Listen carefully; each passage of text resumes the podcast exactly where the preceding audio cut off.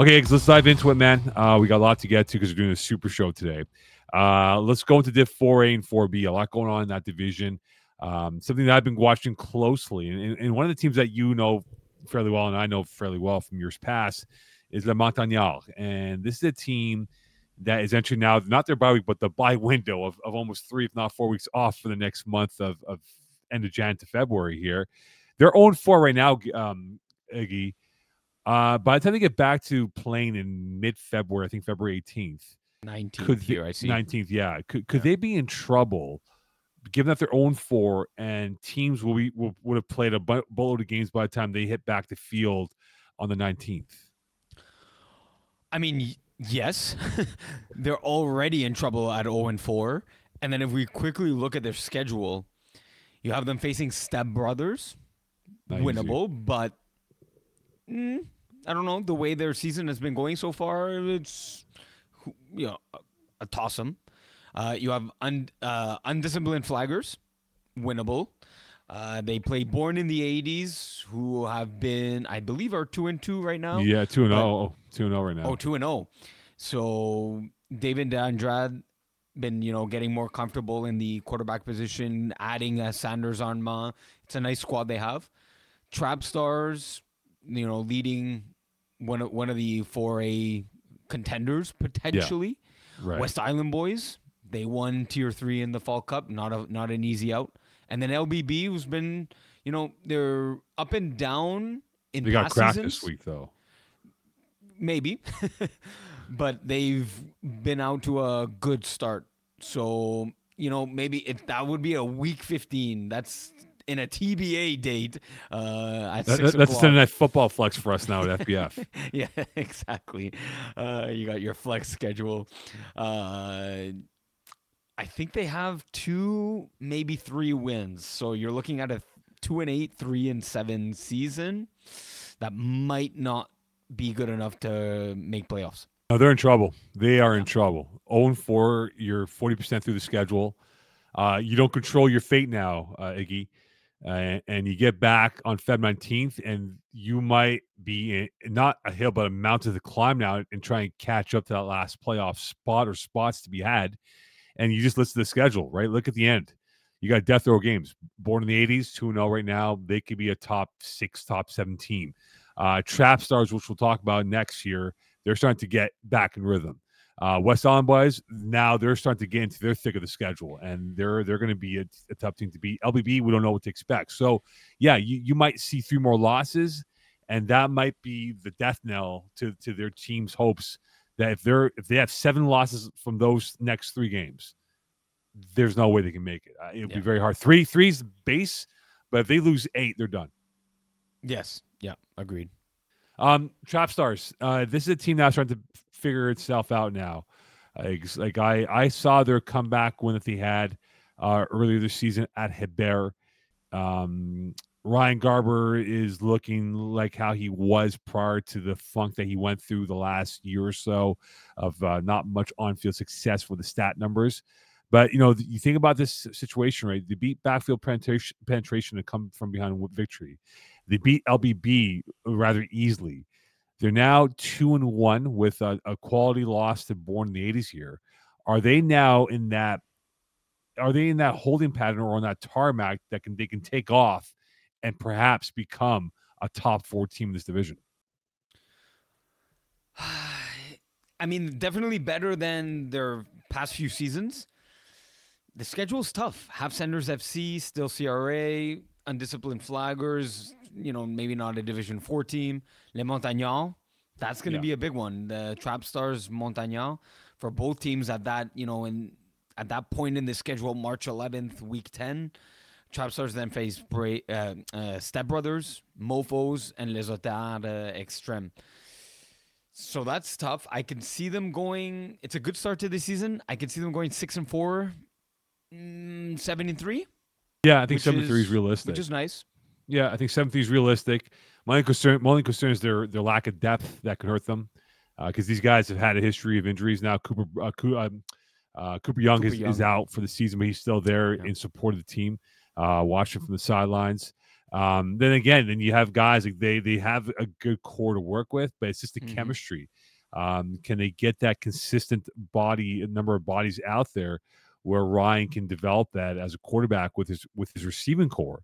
And furthermore, that defense, it may not be sexy in terms of the uh, flash and dash, but they play so well in their concepts, Iggs, that they come up with a big play, whether it's a sack or stop stopping fourth down or big INT. So I- I think they can win seven. And if it really goes their way, they can maybe go eight and two if it really goes their Yeah. way. Yeah, I mean, adding William uh, Sabag Yeah. from Win Diesel. Uh, Yeah. I, he has four sacks on the season. The defense led by Dylan Garber, uh, you know, higher division guy, you know, teaching more shooting concepts in, in Division Four. You'll you'll you'll create some turnovers off that. Some some of the rather inexperienced quarterbacks. Right. Right. And like you're saying, offensively, I I like the ball distribution there. He's getting everyone involved, and that's really tough to do as a to to defend as a de- defense. I like I like what they have so far. Uh, I, I do too. I, I do too. I think they have a chance to make some noise here. And, and again, it's early. It's early days. Still early days for some teams, but but they're showing elements. They're showing uh, signs uh, in their radar that they're going to be able to uh, uh, track themselves properly on on that FPF uh, waters and really get themselves going in the right direction. Um, SBG. This is a team that is familiar. It's the old Obamacare boys, uh, Jordan McKinnis and those guys. I think you might have been entering the same time as these guys. I might be right, might be wrong. Uh, a season or two before. Right. So they're they're back one and two. Uh, McKinnis is there. Jack Zergiotis is there as well. Um, they got some familiar faces at the receiving core. They are a team that I think if they can get it all back on the same thing. Justin Frank Keel's on this roster as well. Uh, Shamar Josang is a good player as well on this team. Uh, Corbin McGee, they got some guys. Uh, Kyle McGugan as well.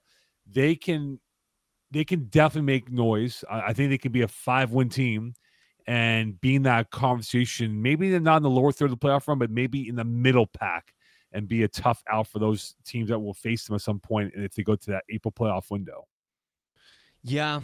Now you're saying all that based on who being the quarterback.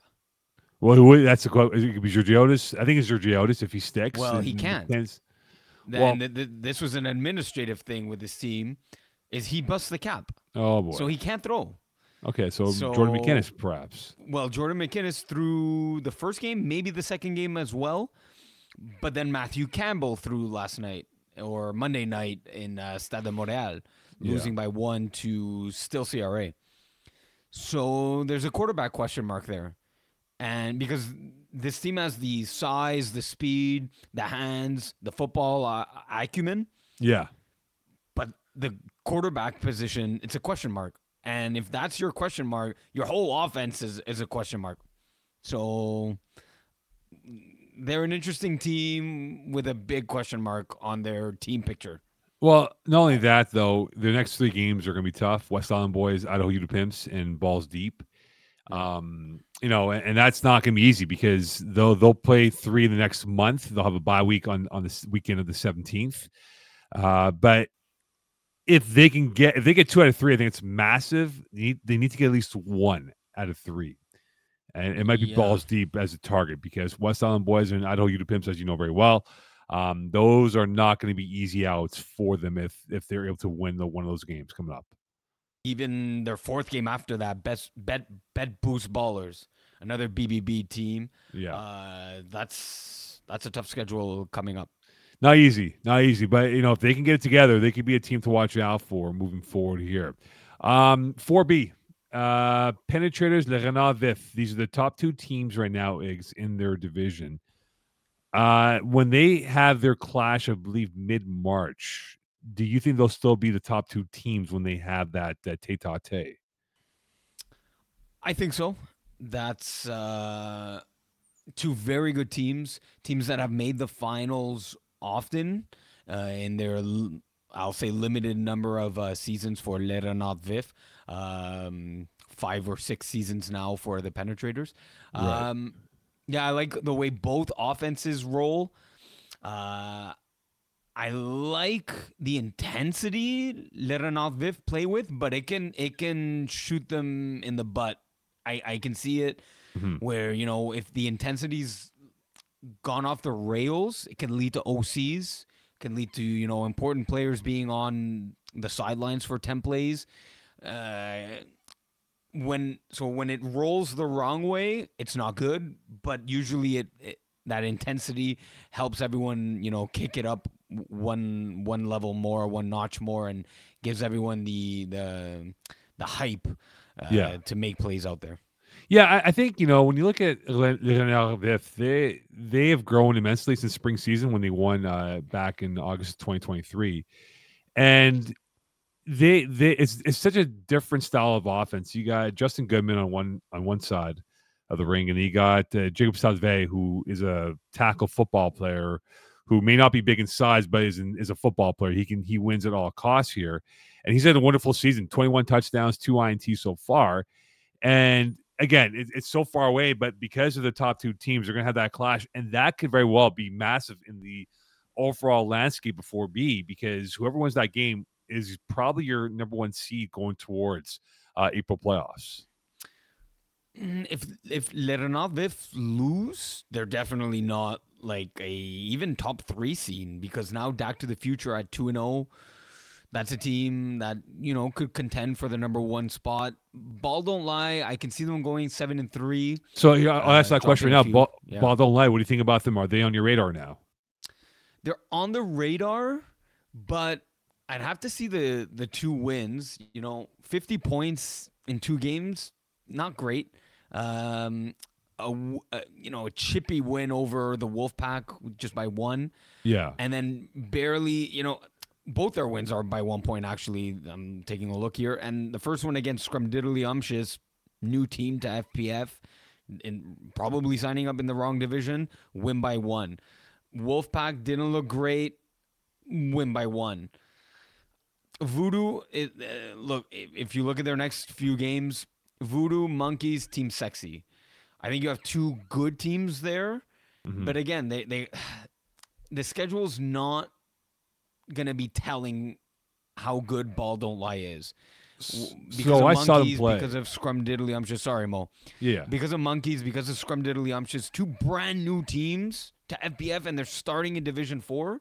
That's that's they're two wins. The, so it's hard to really gauge them. Yeah, I saw them play uh, week one when they beat Scrumdiddlyumptious, and um, and that's they had Raphael Dagenet play for them. I mean, Right.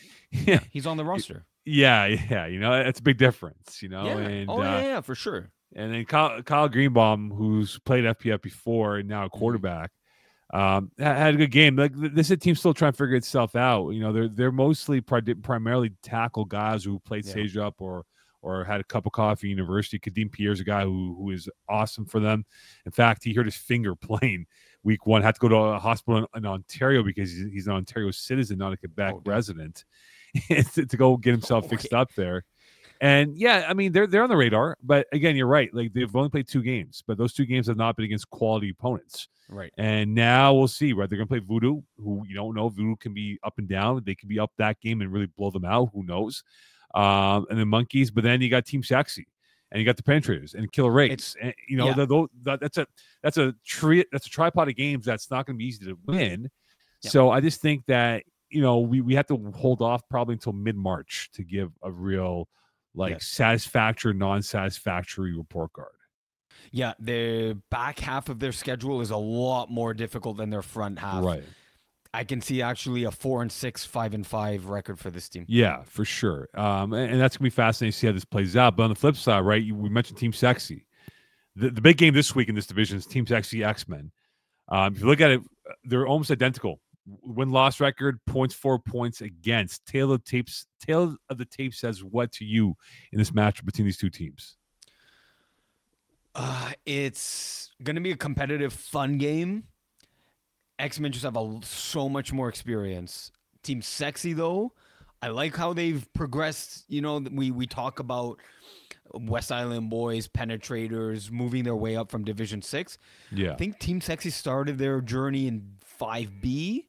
Right. And it was a tougher start, obviously, you know, starting against experienced teams, but they're now, you know, three, four seasons into their eh, FPF franchise and they've developed nicely. But X Men going through the junior program and just having, you know, if you look tape to tape, Emerson Peterkin or Sam Anastopoulos, both great athletes, but I'm gonna, I'm taking Emerson there, right? And then you just go down the list, and X Men are, and, and, and you know, just think I'm thinking of their game this past week against Le Renard Vif thought again it was going to be such a great game, a, a, um, a, re- a rematch of the finals uh, from the spring, like you mentioned, mm-hmm. and Renard Vif, you know, bullied them kind of again. Uh, right, again, exactly. So X Men are going to be hungry uh, this this coming week against Team Sexy, and it's a team that can put up 50 points. X Men can. Yeah, they, they definitely can, and I think Anastopoulos is is going to be key. Quarterback play for Team Sexy will be key, but I don't think we've given them their full due for how their defense has been. Team Sexy. I mean, I saw them play in the Fall Cup, and they they've not mastered it, but they're starting to figure out how to play really good defense. Yes, and I, I, you know the the INT numbers aren't as high, but they got some high PDs, right? Yeah. Uh, Jeremy Steinberg is rushing the quarterback fairly well, four sacks through three games.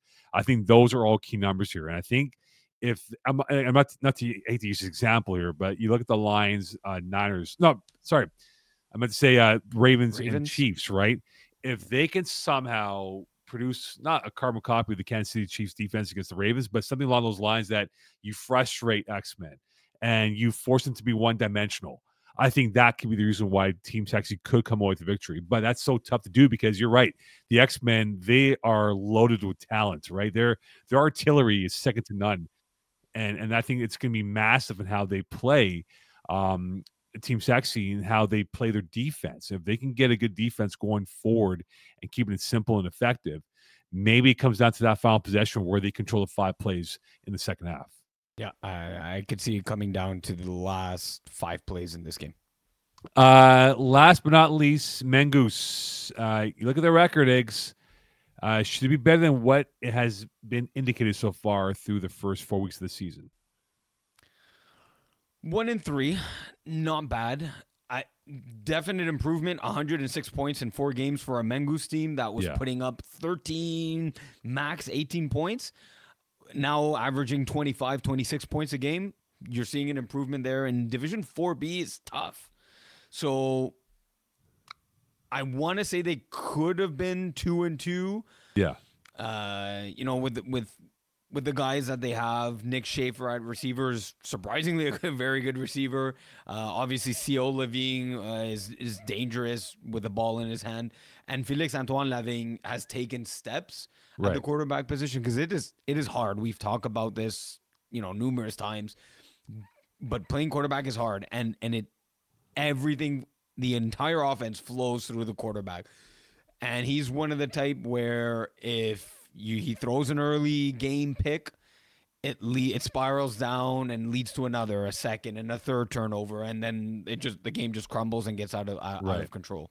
Right. So to have lost, you know, 27-14 to penetrators, um, big win over the Wolfpack, 49-13, kept it close with Back to the Future, and you know in a f- offensive game against Scrum Diddley Umches just came two points short.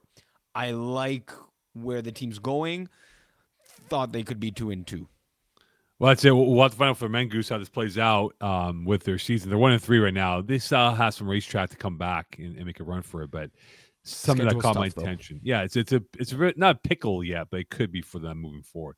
Uh, let's switch divisions now, Iggs. We got our next guest here.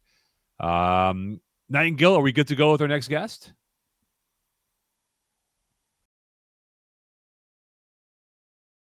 Okay. We we were just holding. We're just getting uh, our next guest, Brent Bach, ready as we'll dive into Div Six.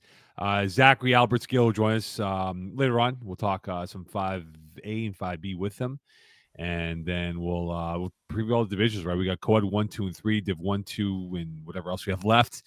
a lot to get to. We don't do these super shows anymore now. We do more half the shows. We we half ass it here at FPF. No, no longer doing these uh five hour extravaganzas like we used to do. I remember one time, um, I was I was uh doing I was covering the Canadiens one night. So it was Simon Dagenet and and uh and um sorry and uh Peasy Peas. and I believe it was around playoff time. Yeah, it was week one, if I recall. playoffs. And so I I just finished. I got home eleven thirty. So I text Simo. I go, Simo, um, How you was guys done? No, we're still uh we're still doing divisions. How many more you have left? Two more to go. Simo, it's Oh eleven forty five at night. I know. Pieces is going on and on and on and on and on and on and on. So I was like, Oof, that's not what it is. Anyway, uh th- as we buy time here, and uh are we ready to go here, Nightingale? Are we good to go? Excellent. Let's welcome in. Uh he's fresh from outside, warming up uh, Iggy's car and my car. Uh, Yeah, welcome okay. the Div Six rider here, Brent Bach. Wow. Okay. All right. I- You know, Iggy, I I, I, I had no problem warming up your car. Moe, never, not in your life, never. Oh, so you so you did admit that you warmed up, warmed up the cars then, huh? It's okay. Don't worry about it. I mean, seeing that your team didn't make the playoffs, I- Iggy's an Eagles fan. They made the playoffs. My Niners are still playing. I don't know the Raiders or season I'm ended sorry, about we a month, smoked you guys month and a the half ago preseason. in the Woo in the preseason. Well, you know that, that that's fantastic. We had to That's last You career month in San That's Francisco. that's just that's just Super Bowl win. They're beating us in the preseason. I remember beating you in the regular season last year, but it's all good. Congratulations, congratulations. It's all right. Congratulations on Those not two making the are playoffs. Living in the past, you know. Don't worry about that. Let you guys know. wear your glad garbage bag uniforms uh, on Super Bowl Sunday, in February. And you guys can watch us on TV on Super Bowl Sunday on February. don't worry 11th. about It's that. fine. It's good. It's good times. Good All times. right, let's welcome in Brent here. Uh, of course, just fresh, fresh warming up the cars for Iggy and I. Uh, Brent, let's dive into it for Div Six. sir. Um, Meat Fiddlers are four and zero, uh, but are there any of the three one teams in your mind that are better than the Fiddlers at this point in the regular season? All right, so you look at it, right? I mean, I, I like Salt and the Pepper. I've had a chance to to see them play, even going back to the Fall Cup. Um, they're a good team, obviously. They have some firepower. Uh, show me your TDs as well. So, for, for- okay, so WYD is that like what are you doing, Step Bros, or what does that stand for? Yeah, I think so. What Yeah. you doing? Okay, what you doing, Step Bros? So I had a chance to see them play two Wednesdays ago in Laval, and I was actually really impressed. They have a deep roster, but they have a lot of speed.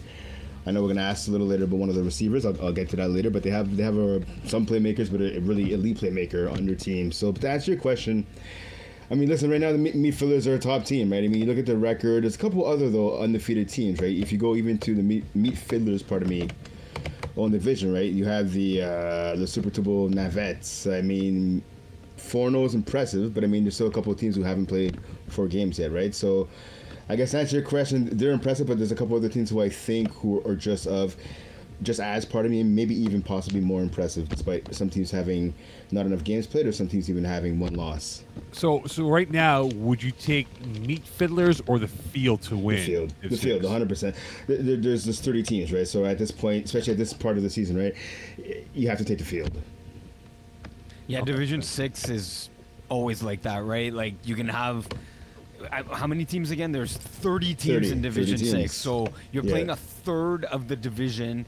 So come playoff time, there's two thirds of the teams that you haven't played, uh, and the you know the worst of the worst get eliminated. So it's Yeah. Division Six is tough to gauge, especially early on. Congrats, you know, to Meat Fiddlers. They've been struggling in past seasons, but it's a good start. But it doesn't mean too too much right now. Now, now and, and, and to be fair to them, right? I mean, listen, they have a talented team, and, and they, they could hypothetically go all the way. I'm just saying, at this point of the season, it's a little too early to, to take them against the field. Thanks. Go ahead. Um, Brent, who's a disappointing team for you uh, in Division Six? Do you have one in particular, maybe one or two? So when when you first sent me the question, I was thinking mutation, right? I mean, they got smoked by the meat fiddlers, thirty-one to six. Um, you know what? I'm, I'm gonna stick with my original thought. Yeah, I'm gonna, I'm gonna go with mutation just because they had a big game against meat fiddlers, and it's a statement game for mutation, right? They have a couple of guys on the team who played, right? We we, we know guys like uh, Emil Scaff and that, right? John Junior, uh, Sylvain. They have talent on their team and guys with FPF experience, which in some cases in Division Six, that's that's not, not always the case, right? So the fact that they not just lost, but they got blown out pretty much by the Meat Fiddlers. It's a little bit disappointing. There's some other teams you could obviously have on that list, but just in terms of talent on that mutation squad, they're my most disappointing team, at least at this point of the season. Could they rebound back though, in your mind, Brent, or are they going to kind of descend towards reality? I, I mean, we're gonna find out, right? I mean, they have a big game against All Ball. All Ball's coming off a loss too, I believe. So I mean, that's gonna be a statement game. The schedule, I mean, they had the McGill swim team after that. They got Pisa's team with the free agent squad, so that's gonna be an interesting game. Actually, that's kind of a surprise team right now, the free agent squad. So Mutation has a couple of big games on the agenda to come back and, and, and to respond with, right? So we're gonna have to see, obviously, what they do. So through four games, which division is the toughest amongst the groups that we have in this uh, 30-team league of ours? Okay, so I was going back and forth on this one. I I think I'm gonna stick with Group A. I think I'm gonna stick with Group A because, like, so you look at the teams, right, in that division, and uh, one of the things I look at is obviously points for records, of course, but points for, points against. Uh, you look at this Group A squad, Group uh, sorry, Group A division, and it's I don't want to use the word stack, but when I look from top to bottom, I think they have arguably the better teams in that division. Again, that's disrespect teams in Group B and teams in A. But when I look at Group uh, uh, Group B and C, pardon me. But when I look at Group A right now, I'm just refreshing this on my computer. Um, So that 49ers think top is that that- computer of yours, huh? They have the best. I think I Yeah, think okay, uh, our. I think we were both uh, using the same the, the the server at the same time because mine uh, mine too was lagging a bit there. Yeah, yeah. That's okay. Not anyways. Yeah. To answer the question, I'm gonna say Group A. What, what do you guys think? What do you guys pick? Well, I mean that's the. Is it just because it's the division that has three three and one teams? I mean, I, I kind of like Group B.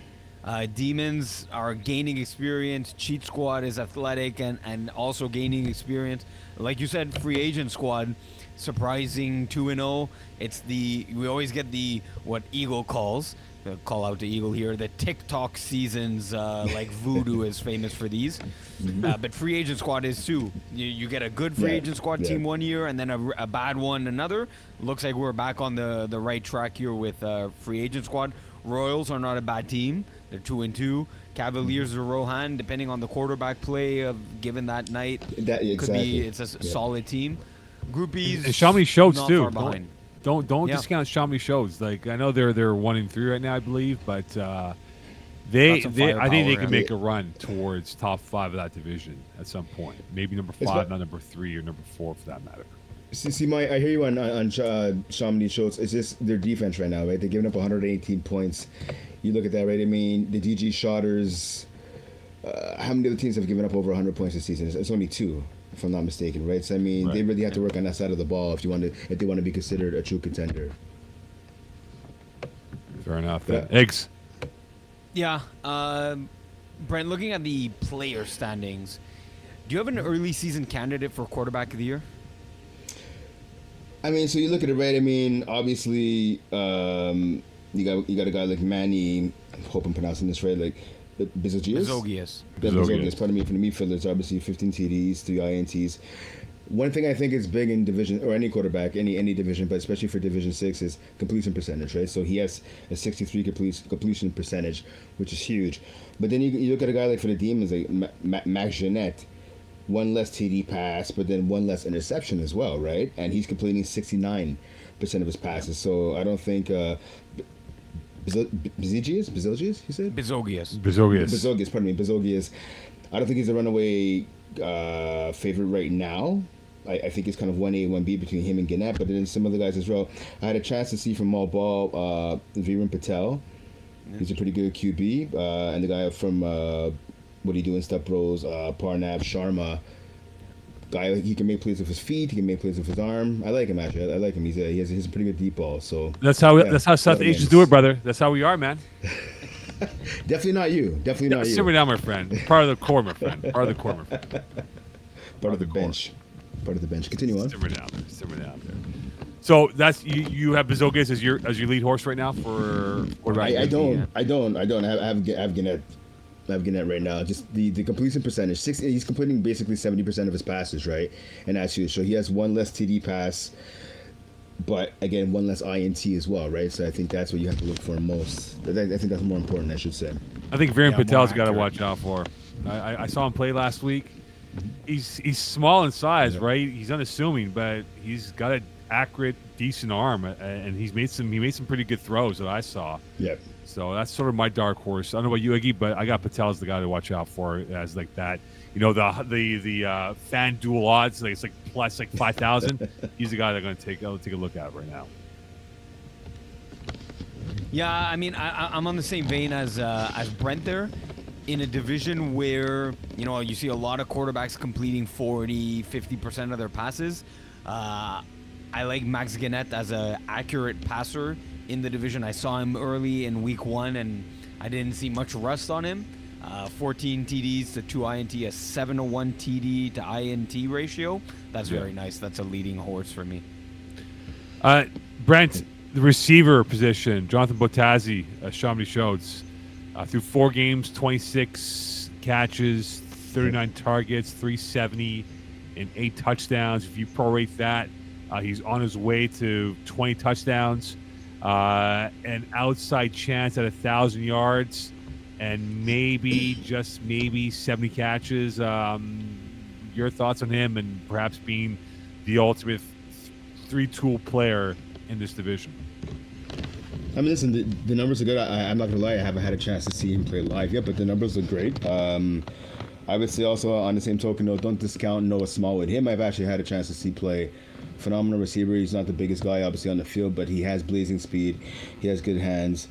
But yeah, um, I think this this category in Division Six, especially, I, find every year I've had a chance to cover. I'm doing Division Six now, obviously, but I had a chance to cover it in the past. And you always find a couple players here and there that they're playing with friends or, or they've never played an FPF or flag football in general. They hop into the league and they're capable of playing Division Four. They're capable of definitely playing Division Five, Division Three, even two, in some cases. And so I think the leading receiver right now that we're talking about, I think he has a chance. He could be one of those guys early, but he could be one of those guys that definitely is just playing in a lower division uh, that could definitely play at a higher level. Uh, like I said, Smallwood's another guy. There's also from the uh, show me show me them TDs. Uh, Matthew uh, Ku- Kutras, I think is his last Uh, name. Dennis. Yeah. De- sorry, Den- sorry, Dennis. yeah. D- Dennis Kadavis, my, my apologies. There's Kevin Scalia as well, Sanjeev, uh, Mamajan. Like, there's a lot of t- there's a lot of talent in this division. Uh, I think the wide receiver race, just like the QB race, is going to go down to the wire, right? Putting up big numbers now is huge, but let's see if they can, all the receivers here can do it consistently throughout the course of the season. Finally, Brent, uh, when's your next article coming out for Div Six, and any teasers for us in the article coming up this week? I'm looking to put that out. I'm hoping I got a broadcast on Saturday, so I'm hoping Saturday before I leave I can have that out for everybody. Um, so I, I look, so two weeks ago I looked at the, basically the, the top teams in Division Six. Last week I looked at some of the bottom teams. Um, I think this week what I, I haven't thought too much about it yet, but I think what I want to do is kind of look at some of the the keys to success possibly I don't know if I'm going to do each team, but at least the keys to success. And I find in Division Six, this is the the the division where again some players are playing for the first time. It's a division where a lot of teaching could get done, along with a lot of the exciting skill that, we've seen so far, right? So, I think I'm going to look for each team's, or at least maybe the top 15 teams, and then the other the other 15 keys to success going forward into the second half of the season. Because I mean, believe it or not, right, we're almost at the midway point. Crazy, crazy thing that's really the midway point of the uh, season. Uh, Brent, thank you so much as always. Uh, we'll speak to you soon, my friend. Yeah, thanks Sounds a lot, good. Brent. Thanks for Good. warming up our cars. Take care. All right, Brent Bakken, everyone, as he warmed up the cars out All right, there. guys. And uh, check out his article coming out this weekend for Div 6 for those who are in that division. Uh, Brent does a really good job with the articles, uh, breaking it down from top to bottom. So check it out this weekend, Div 6 article. Uh, we'll have Zachary uh, Albert Skill at the top of the hour, but let's go into co ed, uh, because we had that on the script initially. And uh, Yeah, let's do it. Yeah, we, to kind of jumped over it, realizing that Brown was coming on right away. But uh, let's get to co-ed one, two, and three. Um, a lot, a lot to get to, right? There's a lot of spicy um, Yeah. uh, elements. Uh, I noticed in your game at Heber. Uh, I noticed there was a bit of uh, exchanges of verbs towards one another with your opponents yesterday. But A anyway, money, a lot of money floating around. yes, I'm sure there was. I'm sure there was. Uh, but in, in co-ed one, uh, the undefeateds. Uh, so who amongst that ranks will get their first loss? Is it Party Mix, LP, KMEZ, or IG team? Well, without looking at the schedules, I would have to say Le Porcinet. But um, who's going to suffer their first loss? Well, I mean, it's either going to be Kiss My End Zone or the IG team that playing this weekend, unless the game ends in a tie. Uh, It could which, happen very well. Which, Mo, is it just me or like there's been more ties and overtime games than like than I can remember? I, I Well, don't know if I've, I've told you my me. arguments. I've told you my argument, which the league has gone deaf on, uh, deaf ears to it. Move the two point convert to how it is in every other league and, and have it from the five. What? Yes, What? No. be- because I guarantee you that will absolve ties. T- Telling two you. from the five and one from, From what? one. Not. Don't say the one. From the one. Oh no! Get out of here, Mo. No, I, no, no, no, I- no, no, Why, why don't you test it in Fall Cup then? See how this plays out. no, no, no, no, no, no. Anyways, look. Uh, I, anyway, it's just an observation. I feel like I've seen more overtime games and ties than uh, than in recent memory, uh, which is it's it's nice though because some uh, at least I'd say half of them are getting settled in overtime. Right. The other half aren't. But uh, look, Kiss My End Zone or IG team, someone's gonna lose. Uh, I uh, Kiss My End Zone ha- will have Tam Death throwing instead of myself. Uh, so he'll be throwing against you know a tough IG team defense. Uh, Bad taste the mouse from the loss to you guys in the Fall Cup final. Yeah, exactly. That it's it's a nice rivalry growing, so it's nice it's nice that other members are going to be part of that now, as the Kiss My End Zone Coed One roster is kind of revamped. Um, but without again without looking at the schedules, I would have to say Le Porcinet. Uh, really solid team overall. Chris Vero throwing on a lot of teams, gaining a lot of experience. Uh, they've got size, speed, great female athletes. Like that, that team is that's one to look out for for sure. Yeah, they they should be um the Bucks Nets should be four and zero, and then once they face on the seventeenth of Feb, uh, the IG team, which is Saturday afternoon game, Mm. Plenty of Fish, which is the, on March fourth, and then they got Easy Fun, and then they got Party Mix and Kiss My Hand Zone and IG team. So the the chance of them going ten and zero is probably very minimal. Slim, yeah. But if they can get to four and zero before they hit the meat of their schedule of of of these filet mignons that they have to go through, um, I think the realistic goal for them, if they're at four and zero, could they split the final three to go seven and three? Final six to go seven and th- se- seven and three. I beg your pardon. Final six Yeah, seven and three. n- they, they might be the the longest that goes undefeated, but then that's a like you rattle off the teams. There's going to be a loss somewhere there, whether it's easy fun or plenty of fish, even party Yeah. mix, uh, and then yeah, that those last three party mix, kiss my end zone, and IG team. That's a good way to enter the playoffs, though. Yeah, because this team uh they're only 2 and 0 but I think they're destined for the playoffs and you know even if they go 0 and 3 in those last 3 games it's going to matter more how they play and get a grip on how party mix plays how kiss Yeah. my end zone plays and and how to best the IG team right. strategy is going to be involved there. So whether they win or lose the games, uh, that's a nice way to go into the playoffs. Hopefully, you know you want to be winning more than losing, but it's a good test. Uh, so the bottom four of this division, uh, which one's in trouble right now? I mean, it's got to be zero sub, right? Yeah, they're well, without a win right now. So is LPP, but their third game is a tie. Their op- season opener against Kiss My End Zone. Only 69 points in three games. So, what, you're looking at 22, 23 points there. Uh, 110 points against. That's going to be the problem Yeah, is the size mismatch that uh, I don't I don't know what they're gonna do moving forward. Are they gonna have Pat Jerome and some some of the male athletes come come and play? I mean, it's co-ed, so you know it's okay to do it. Uh, but do they want to train and and get the best experience for their all female team? Right. I, I I just can't get a read on on the team right now and how they're gonna roster uh like what roster they're gonna put out on a week to week basis. Yeah, I, I don't know either. Um, it, it's gonna be tough. It's gonna be very tough. But um, but I, I don't discount this team. I, I think they'll have a run in them.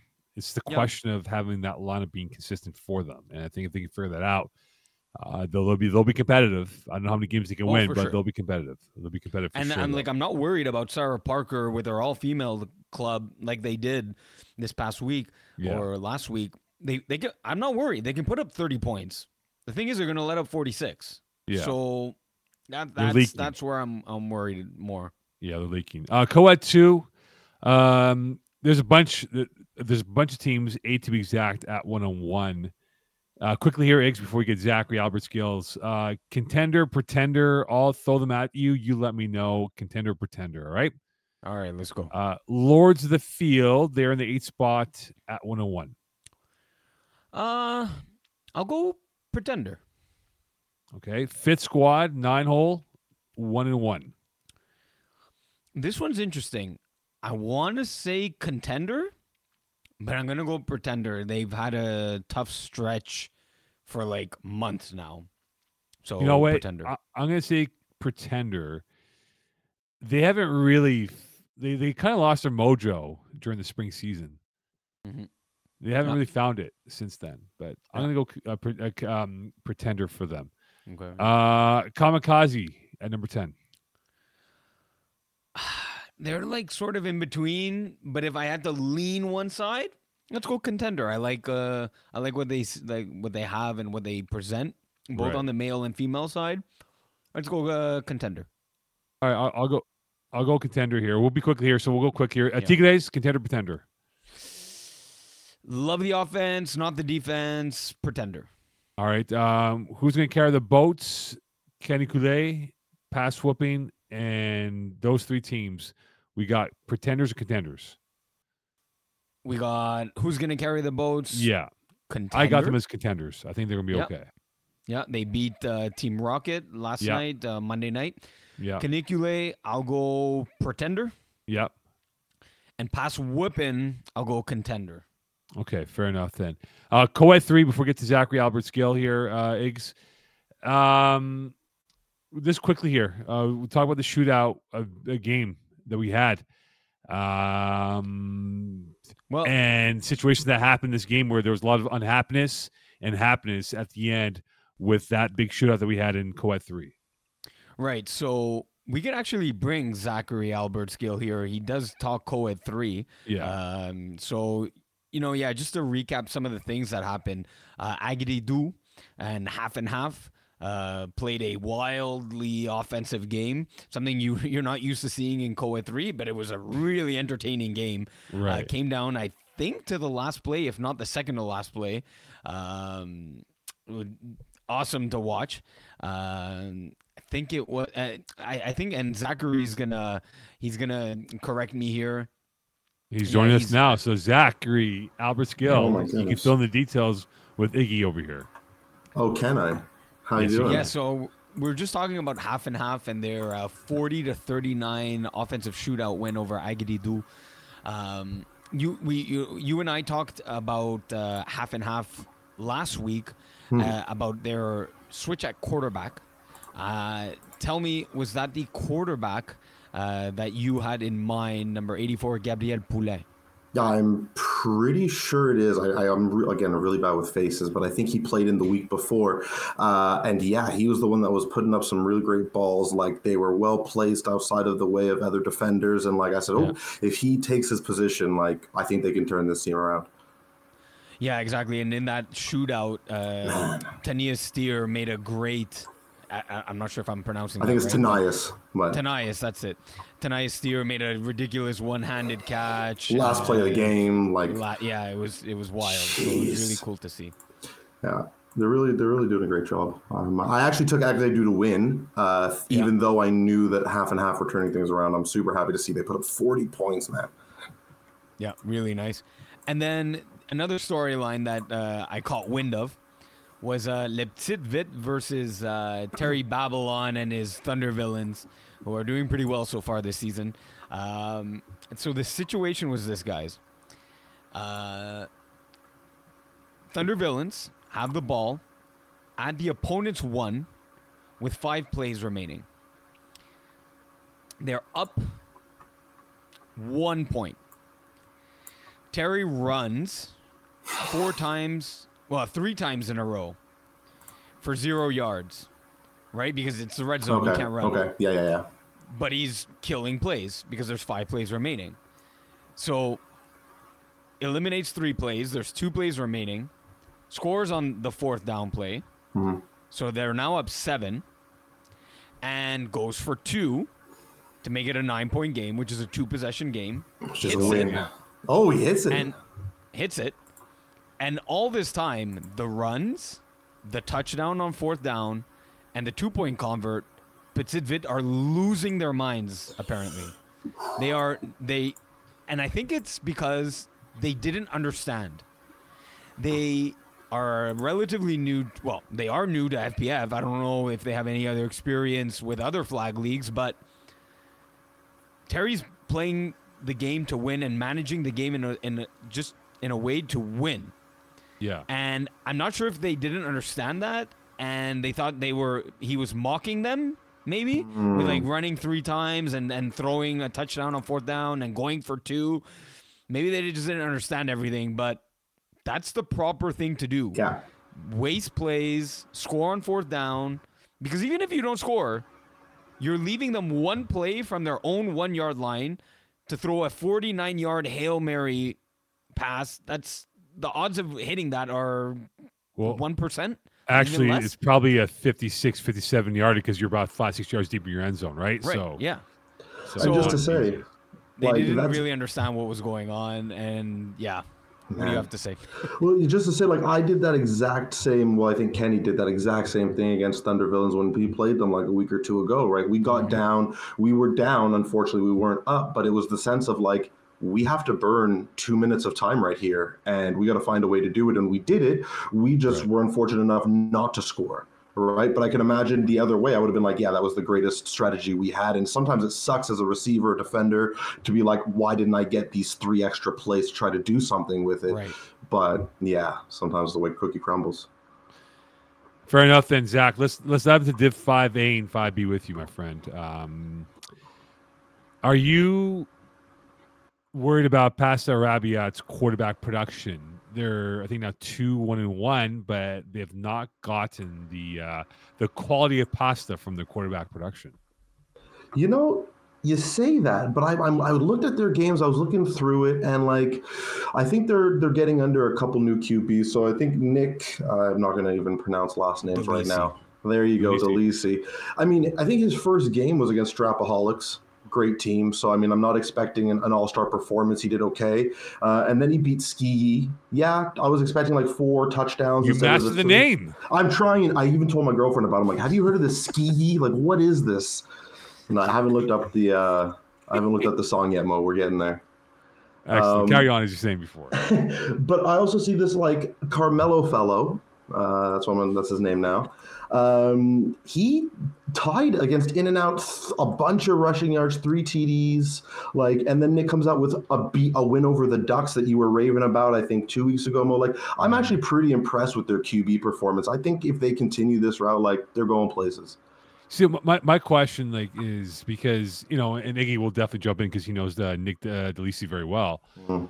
I he's not the most he's not the most sexiest quarterback when it comes to like throwing up like Patrick Mahomes numbers here. Okay, he's not going to do that. Um, but it's sort of like you roll the dice, and if it lands in what they're thinking, it's going to work. So he's sort of like a like a streak streak quarterback where if he's in rhythm, he's really good, but if he's off course, like it just becomes a struggle for them. And I just don't know. You look at the, Hmm. their points for right now; they've not scored more than thirty in a game yet. yeah, Yeah. And that's the biggest concern in my books when they go up against better competition, Iggy and Zach, that they might have a struggle to put up 30 if they cannot get better value from that pivot position moving forward. Yeah, obviously one of the biggest losses for them is Joe Morghese. Even in the huddle, he's helping Nick, you know, play call and and play calling is huge in FPF. Calling the right play at the right time of the game, minutes left, right down, second and long, third and short. He would help Nick with that. And that presence is no longer there. And in the one game he did play, six receptions, nine targets, 52 yards, two TDs. So he's that's a not only physically a big presence that that's no longer in the huddle. It, it you can see it that it's uh, str- making the offense struggle just a little bit more. Right. Right. So we'll have to see how this plays out for them. Iggs, you're up next to the next question, my friend. Um, Zach, notorious CIG. Hmm. What do you think of them? Is this a team on the rise? Uh, are they going to struggle? Are they, you know, having some early season success that is going to crumble? What, what What are your thoughts on Notorious? Yeah, I was like really gung ho about them after they whooped our butts in the, the first game. They put up, I think, like six touchdowns or something like that. And then they did it again against Bandits, who I, I thought might have been like a, a decent team, like probably h- higher than half of the division team. Um, but then they take like an odd loss by one point against Hale Marty's. Uh, I don't think it was an overtime. I think they just unfortunately lost by one point, which kind of sucks. Um, and then I, I who who else did they play against? Yeah, Vice City. Vice City. Yeah, like I didn't think they were going to lose to Vice City, man, and they lost by they put they let Vice City put up like thirty points. So even though they're still putting up those like five touchdowns, four, six touchdowns, the teams are still outscoring them, and I don't think they're going to be able to handle it. So like on the rise, I can't say that because they lost their last two games, um, but I but I would say like I I'm less into this team than I was in the beginning of the season. I think they're going to have rough games against West Island, Habibis, you know, Petit Carotte. Like they're going to be hard games. Yeah, it's almost like Grand Theft that they had against uh, Dunton by Vice City, I guess, in that situation. um, what's going wrong with the Vultures? Oh man, I don't know. To be honest, I I had not seen vultures when I'm doing my like recaps and stuff, and I was like, wait a second, Ben McMahon's in my division. What's going on? um, yeah, like they, they've been putting up stats. I see them pop in my picks of the week, but like their first week was an unfortunate forfeit. Then they lost against Ducks by about a point, I think, in their second week. So like they're, weren't doing too bad, but losing their last game, um, I just think they haven't found the right quarterback yet. I mean, Chris started one game, then they switched to Owen. I'm not going to try to pronounce your last name. Bujarski. Thank you. Exactly. So I think they're still just finding their rhythm at QB, and once they do, you're seeing Ben and and um, oh my God, Kevin. Kevin Donner. Yeah, Kevin Dunn. They're still putting up two touchdowns, three touchdowns a game. Their defense is still there. It's just they need to find that solidity at quarterback. What are your thoughts on Toon Squad? Um, The best team are in the division. they in, you know, sort of uh, dreamland as we shift over to Division Five B? Uh, what are your thoughts on them? Are they a true contender in Division Five B? Yeah, I think they are. To be honest, I think they're a true contender. I think they they've put up a lot of points. 130 points in four games is nothing to scoff at. Uh, I mean, it's still good. Their defense is relatively good, but they haven't played top tier teams. Like they've played a lot of mid tier teams, a lot of lower tier teams, but I haven't seen them play the top three or top five yet. And they're coming around the bend to about to. I think they're hitting up Ramfins, then they're hitting up Pack a Punch. So this is where I'm going to start looking at them and critiquing them a little bit harder because I think they've had an easier schedule, but I still think they can be that strong undefeated team. But it's So gonna be a- I just Sorry, Yeah. sorry. I was going to ask uh, Yeah, go- go. Zach over here. Let's say they split the next two games. okay. So they split. They go five and one. You say what? I say five and one. They're finishing like eight and two. Honestly, Are they a contender in your eyes? Yeah, to go all the way still, or are you saying like to? What are you saying to be top team? Yeah, because you you said Ooh, we want to see them play no. against. Okay, let's say I- they go one and one the next two games, um, or even they go zero and two in the next two games. Are are they still? Are they going to be a pretender in your eyes then? If they go 0 and 2, They're not getting that top spot. They won't be a contender, but they won't be pretender necessarily in my eyes. I just think they'll be second or third. Uh, I really think Win Diesel at that point. If you if you're going to lose against Ramfins, like Win Diesel's going to have it over you. Ramfins will have it over you. you. You can't finish top if you can't beat those teams. Yeah, I just personally I like the way they're winning games. It's in different methods, right? 31 to 6 over parlay tilters. Uh, a close one, 38 35 shootout against the Hooligans, uh, where they won on the last play of the game. Yeah. Uh, one point victory over Betway Bandits. That's a bit messy, but 19 to 18, so the defense can show up too. Then 40 to 18 over Vengeance, so they can blow out Yeah. teams and, and put the kill shot in. So they're winning in different ways, and that's really important Yeah. for this team because that was the next step that they were going to need to take, and they're taking it as winning in different ways. Hey, for, for- hold on, before before you answer that question, Zach, did you get kicked out by your girlfriend from the room?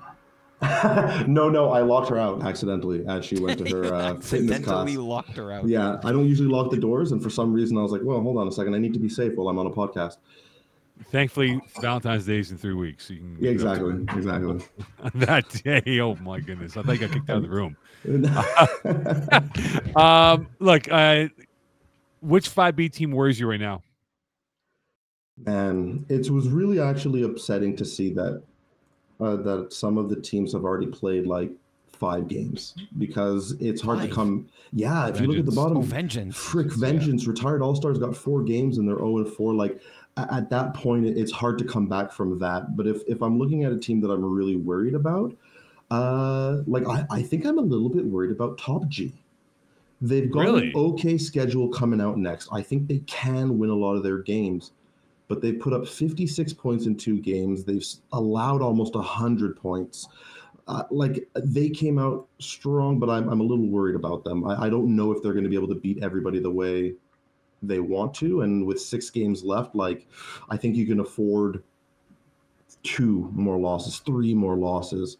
As soon as you hit the three and seven, four and six, like I worry about the bottom four spots. I'm I'm interested because I misinterpreted maybe, uh, or Mo did Zach correctly interpret the way you asked that question? Wh- Did you ask, you know, which Yeah. teams he's worried about being a team in Division Five B that he's like, I'm worried about facing this team because they're really good, or they're teams that like he's worried about because they they're low in the standings.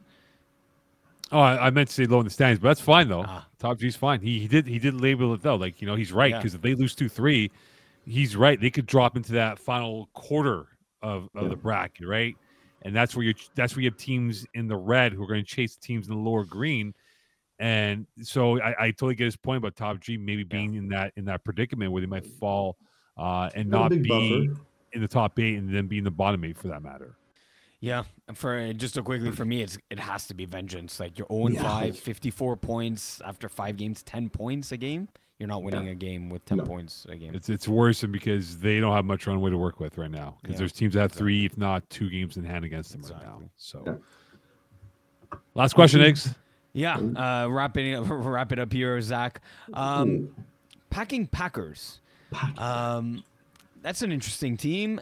Going up against Win Diesel in their next matchup. Win Diesel 4 0, 159 points for. We know this team can air it out, uh, can juke you with Marcus Lynch. So, could packing Packers give a run at Win Diesel's money? Loo- looking at their lineup, I would have said yes. Like every time I see Felix Boutet on, on a roster, I go, yeah, of course they could be a competitive team. They got this guy on their team, um, and I think even their quarterback put up five TDs in in their recent games, but he's been sacked a lot. Uh, he actually put up three rushing touchdowns too, if I'm remembering correctly as well. Like he, he's he's shifty, he's good, but I don't think they have the stability to take it over Win Diesel. Like Win Diesel is too consistent. They're beating good teams, and like although they're I'm happy they've won, they beat Brewers, who are not a, a top five team, and Wild West Wranglers forfeited their first games. We didn't know nothing about them. Like I, I'm I'm just not impressed by their wins enough to say Win Diesel is going to lose. Sorry. So, I I was hoping Iggy would botch by saying packing a Packer, which he didn't say.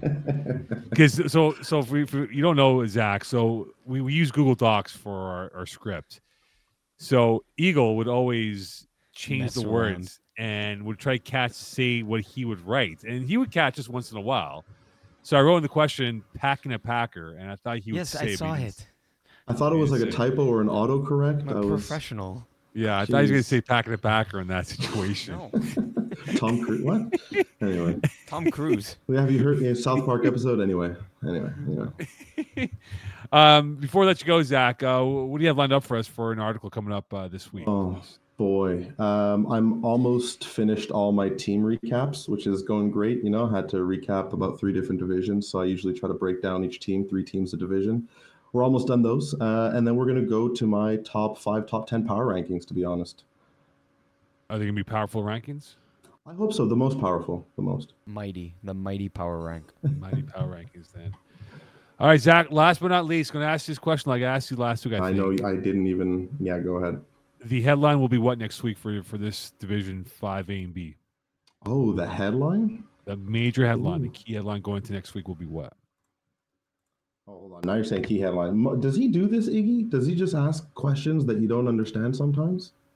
oh, the ones you don't understand? Yes, like Yeah. the one I brought up earlier about Yeah. a 5B team that you're really worried about. Really worried about could be misinterpreted. And Are you asking very for my article title, Moe? No, no. This is the headline that, that there's a team that's going to wow you Just next what's week. what's yeah, what's gonna catch the Oh. eyes? What's gonna catch Mm. the attention of all of Division Five, Five A, Five B? That's a great question. Uh, I'd have you, to pull up their yeah, I'd have to pull up their schedule. That is a good question, Moe. I, I think for me, most of all, it uh, it will be who is going to kind of get that win and the upset. Who's going to start losing their undefeated positions in Div B, Div A? Like there's six, seven teams still undefeated in Div B. Right. Like I I'm excited to see who's dropping out first and who can keep those uh, those leads for the longest. Fair enough, Zach. We appreciate it, brother, for coming on with us next week again. All all the time. Uh, who you on? You on Iggy next week? Or you gonna be on with uh, yours truly next week? I got double trouble, so uh, I'll, I'll let you guys decide. Uh, I'm more free on Tuesday, though. yeah, I'll see you next Tuesday, brother. You know how we work, man. All right, man. We're the Enjoy, Sunday Night boys. Football. This crew here, you know. Thanks a lot, Zach. We appreciate it, man. Have a great week. thanks a lot, Adios. Zach. Take care. Good night. Bye. Zachary Albert Gill here with us, and uh, we roll along. Uh, check out his article coming up uh, this week. Almost done. Can't wait. Can't wait for the power rankings here. We'll, we'll, we'll go forwards to go backwards. I know the script's all over the place now with what we're, what yeah, we're we're good. But uh, let's dive into women's and what we have going on so far in women's. I know we were Don't hoping to get D3 uh, we were hoping to have on Victoria Di Loretto of the Bees, but unfortunately was not available. And uh, if you see some of her work on social media, she is one funny cat out there. That's for sure. Yeah, she'll join us next week. Uh, You were I- on. I think. there- What show I she think coming on? your show actually. excellent. She's more available in the Tuesdays. So, so Victoria Di Loretto of the Bees will be joining Moe Khan next week. next week. Next week. So look forward to to having her on with us next week. Uh, but let's let's dive into it though, right? Um, Brutes. Oof. Yeah. Oof. Their own four. Uh, they only scored uh, 38 points, which is now essentially about 9.2 points per game. Oof. Um, and Laurence Pombriand not available. So there's there's a double strike on them right now. Could Well- they suffer a third strike and recover from this and make a run for a playoff spot? Well, not available, not because of injury, right? She's on sub zero. Yeah, So obviously, you know, she was a little injured at the end of the uh, fall cup season. that's right. was Yeah. able to play in the finals, uh, limited reps on defense, but the Brutes offense is really missing Laurence Pombriand. She's, you know, we've spoken about it numerous times. She's the Gronk of the the women's division. How about Travis miss- Kelce? you, you, well, now it's more it's more relevant, yes, to say Travis Kelce. Um, she's just a huge piece of that offense that they haven't recovered from, and it, it shows right with 38. Maud Lacasse is not used to 38 points in, in four games. Uh, that's shaking. And this confidence. frustration, I think, you know, I see a little bit from afar when watching their games that it's not the same uh, run and shoot type of offense that they had going on. Um, and and she's a very, she's a competitor, Maud Lacasse. I love her Yeah. to death. I think she's an awesome person and a great quarterback. But this is definitely a, a trying time for her to to kind of right the ship, right? It's, it's it's directionless right now, but all they need to get one, if not two more wins, then maybe they're back in the playoff race. Well, that's exactly it. The next one is must win. It's it's and their next game's week eight. So they're gonna stew on this all the way to February twenty fifth. And that's a must win game already in the season. It's, But let, let's say Vortex has one win. game. Vortex will have two games before Brutes play their next game. Mhm. And so let's say, you know, they win those two games. And then um, let's just say the teams above them theoretically win at least one, if not two games before they get to their next game. Then they're they're in a deep hole. Because if Vortex win, they'll be three and three before Brutes play their next game. I'll be Right. have two games. or hand. even or even two and four, right? Right, yeah. and- and- but you know, let's just say the best case scenario, Vortex is three and three with two games in hand for Brutes. Uh, they still want to catch them even with the two games in hand. So they have to make up the two games plus another game to kind of reach Vortex at number five if they were to win the next two games. Yeah, so they're they're it's exactly that. Their next game against Vortex is a must win. It's Yeah. not an exaggeration. They must win that game. Yeah, Yeah, for sure. It's- and that's crazy to say because in week eight of a week 14 or 15 week season, halfway through the season to say that you're a must win is, is crazy, but that's that's the level of competition in women's one. It's really high. And if you're 0 4 after four games, your fifth game's a must win. As as Deion Sanders once said when he was playing for the Atlanta Falcons, and I think of the Dallas Cowboys as well, he said, "If the if the U-Haul trucks are at this facility, that means you know your se- season's done by week ten. The U-Haul trucks could be awaiting the brutes if they don't get this organized uh, by week eight, and it could be serious trouble for them. Um, we got some sumptuous games coming up here, Iggs. Um, Bees Le Bleu, Blue Put against Sub Zero. Uh, I think both are intriguing, but you, you asked that question, which one's more intriguing? I think in the context of what we have from uh, from a win loss record here uh, of Mhm. this season, I want to see what the bees and Le Bleu do this weekend. That's the game I'm watching out for because Le Bleu has are starting to find their rhythm. They've only played two games so far, and the bees have been very tough. Like they've been competitive. They no one thought they'd be a top three team at this point. And this is a bigger game for them against Le Bleu because if they were to beat Le Bleu, that means they have the tiebreaker for the moment and a chance at the, at the top two spots of the playoff race going towards the halfway point of the season. I mean, they're both really interesting, right? Because Bleu Pou Sub Zero, is this the game for to determine who's the number one seed? You know, uh, it might be their think so. first matchup of two. I don't think so. I think Le Bleu's Maybe gonna have a, I think Le Bleu's gonna have a say in this at some point. Sure, yeah, but they got to beat the bees, and the bees' defense has been really strong. And I would have loved to have you know gotten Victoria Di Loretto's take on on their game plan and how they feel going in against Les Bleus. And it's going to be a huge challenge for them because you know Les Bleus, reigning champions, uh, flag uh, NFL flag champions um a few weeks ago in, Very in decorated Florida. team. What's that? Very decorated team. Yeah. So I'm curious to see how the bees stand up, but the other matchup could determine the number one seed. Sub Zero's your early season favorite to be the number one seed at the end of the regular season. But Bleu Pou can, you know, can fight back. And They they can go potentially score for score with Sub Zero. Could come down to a game of converts in that one. So both interesting, but I think you're right. I want to see how bees handle uh, Les Bleus. Yeah, especially that, that, that's Bees' that's a big game for bees because it, it, will- it will give us a better barometer if they are a team in play for top two, or a team that's going to just chase and kind of hold off five and get number four going towards playoffs. Yeah, for sure. So women's two. The favorite to win defensive defensive player of the year is who? There's a few names out there, especially just because a lot of you know a lot of defenders out there with multiple picks, uh, a few sack leaders as well, and obviously Maddie Paquette at the top of the list there, but she's likely, or at least in the running for two-way player of the year. She always is. She's a huge defender and receiver, uh, putting up big numbers on both sides of the ball. So I'm gonna look past her because she's right now leading the women's division with four interceptions. I, I look at someone like Amélie Durocher of Kiss My Boots, the safety for uh, KMB.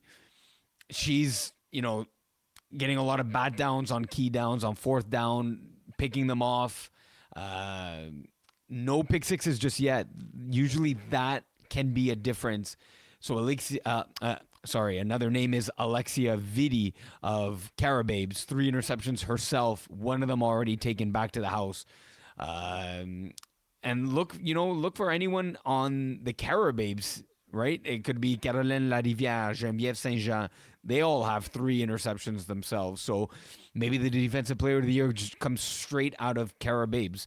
Uh, Nope. Did you have any Nope. names that stood out? Nope. Leticia Angulu, uh, the Patrice CSL. Okay. Yeah. Uh, 11 PDs, one pick six, three INT, six tackles. So let's Yeah, just stick with the force to tackles. be reckoned with. Yeah, let's take with the tackles. Let's look at the other numbers: three INTs, 11 PDs, one pick six. Right. 11 PDs is wild. So she has destroyed 14 plays. Yep. That And is put six massive. points on the board. Yeah. That is massive. Like Yeah. she might break the PD record for in a season. I'll uh, I'll check that. Yeah, Antonio Diversa has that 27, I think it is. Oh, you already know. Look at you. I know. Uh, you, it looks like you're the uh, one in charge of our Instagram uh, Thursday. I've answered every quiz. question accurately, my friend. I'm almost like a perfect. I'm like Steph Curry out there answering those questions on Instagram. Um, but Leticia Angulu could be the one that I'm going to circle and say she has a chance. Now, I know this the, the rusher does not get the the doula that it's supposed to get. Maybe Right. it should be a separate award. I don't know because we have separate uh, offensive awards like receiver of the year, etc. Genevieve Fortier, Wildcats, right? She's got four sacks so far through two games. Now, if you prorate that, Iggy, you would have 20 sacks. Am I correct? Yes. Correct. So that's 20 plays that she wrecked all by herself. But it'll never get due. It'll never get props though, because we have to start looking at the value of a game record than stats. And 20 sacks, if she were to hit 20 sacks in a 10 game Yeah. schedule, is 20 plays that she single handedly destroyed that resulted in a net loss of yards and either a turnover or whatever it might have been at that moment. So she could be a player to watch out for going towards the final seven, eight games of the regular season. I'll just add that sacks in the women's division are even greater than in the adult league and men's and co-ed because in the especially in the women's you can intentionally ground the ball you can literally pitch it to to your own feet and it's not intentional grounding Right. so right. for a rusher to have four sacks already in two games is massive Yeah. Yeah, and, and, you know, as I said before with Ngulu and, and her, those are my two favorites to win this award. Like you, you have to look at game records than anything else. Yeah. Like we, I know we don't track it. Unfortunately, we can't track it because we don't have the the uh, the bandwidth in terms of like the ability to do so. Because PFF does quarterback pressures, all that stuff, right? right if, if we were tracking, and uh, maybe we- down the road we could do for for the uh, for the Yeah. um, iPad app, where we tar- we have targets for receivers that pressures we can also target DBs, right? Like what is the what is the ratio that player X has when targeted, right? So Jane Right. Smith has been targeted 10 times. There's been two completions for 10 yards. Like if we got to that point, then we can break it down even more and we can go even more deeper in, in how Yeah. this player is better than that player, whether it's male or female, in whatever division that we're covering and talking about certain awards in this league. I, I, I, I would add quarterback pressures that lead to interceptions, right? Those are Right. those are huge. That's a stat you don't see. Not only is she pressuring, you know, quarterbacks four times, just losing yards.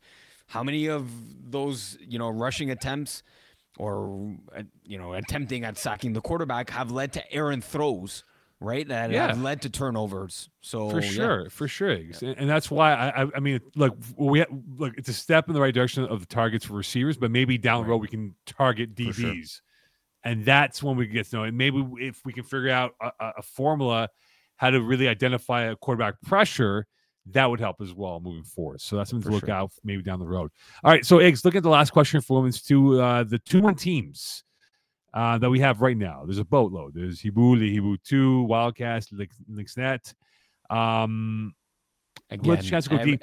Since last year, Lynxnet. Oh. It's Lynxet. I know. I, know. Lynxnet.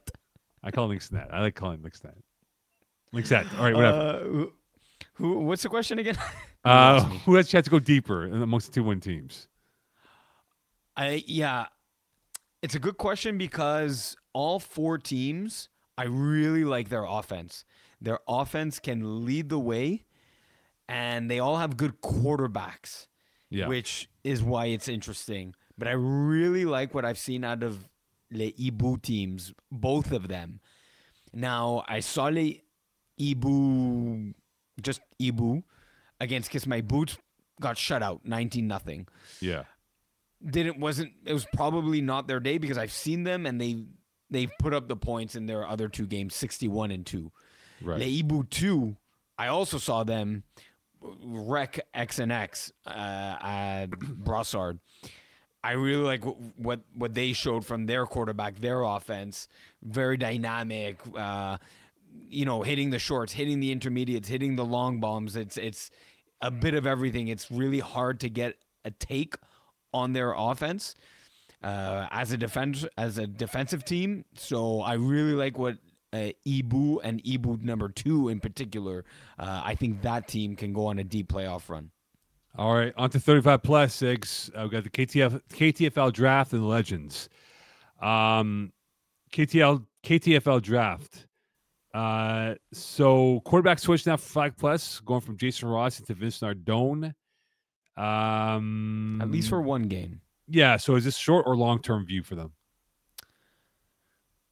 Jason Rossi's throwing on a lot of teams. I don't know, maybe if his arm got tired because he was there. It wasn't a question of um putting Vince Nardone in because Jason's not there. He was there. So think it's a short term solution. Uh, they didn't get the win against On Rock, Yeah. uh, although they may have gotten the win against On Rock. It may be a forfeit that's up for review, uh, as they had Jeff Rosenblatt throwing, which bust the QB cap, and they busted the team cap as well. Right. So maybe Flag Plus got the win. Um, I think it's a short term solution, though. I think Jason Rossi is a better option at quarterback with Vince Nardone at receiver. All right. Uh JMJ. They're undefeated. Their first loss will come never? Mm, we'd have to go through the roster or the schedule. Which I am right now. Yeah, so they play Flag Plus uh, next week. I think that's a win. Yeah. Uh, they play on Rock. Now, if On Rock can modify their team roster so that it fits, um, that could be a challenge. But I still like J and J. I think either of the the games against Brody Windsor, so on Monday, February nineteenth, or March eighteenth. I think that's one of the the ones where they might lose. They had a forty six to forty battle against Brody Windsor this past week, or on yeah, it was on Monday the 29th. I think it's gonna their one loss is gonna come. I think the first of the two Brody Wizards on Monday the 19th. Well, look, you got you got Lion Johnson, uh, Tossie, John Moody, and Corey Sim Robertson, who've now combined for 18 touchdowns amongst the sorry, 16 touchdowns amongst the four of them. Pick your poison. Corey Sim stop, man. With four interceptions. I believe that's leading uh, the KTFL 35 plus. Yeah, draft. yeah. Pick your pick pick your poisonous to to try to stop, and you're not going to stop them. Not going to stop them at all. Uh, Legends uh, division. We got Bearskins Team Ethnic Senior, and to add to it, uh, defense play of the year for Bearskins or the field. Like, what are we looking at right now for the game, and maybe the defense play of the year coming from the Bearskins or someone else?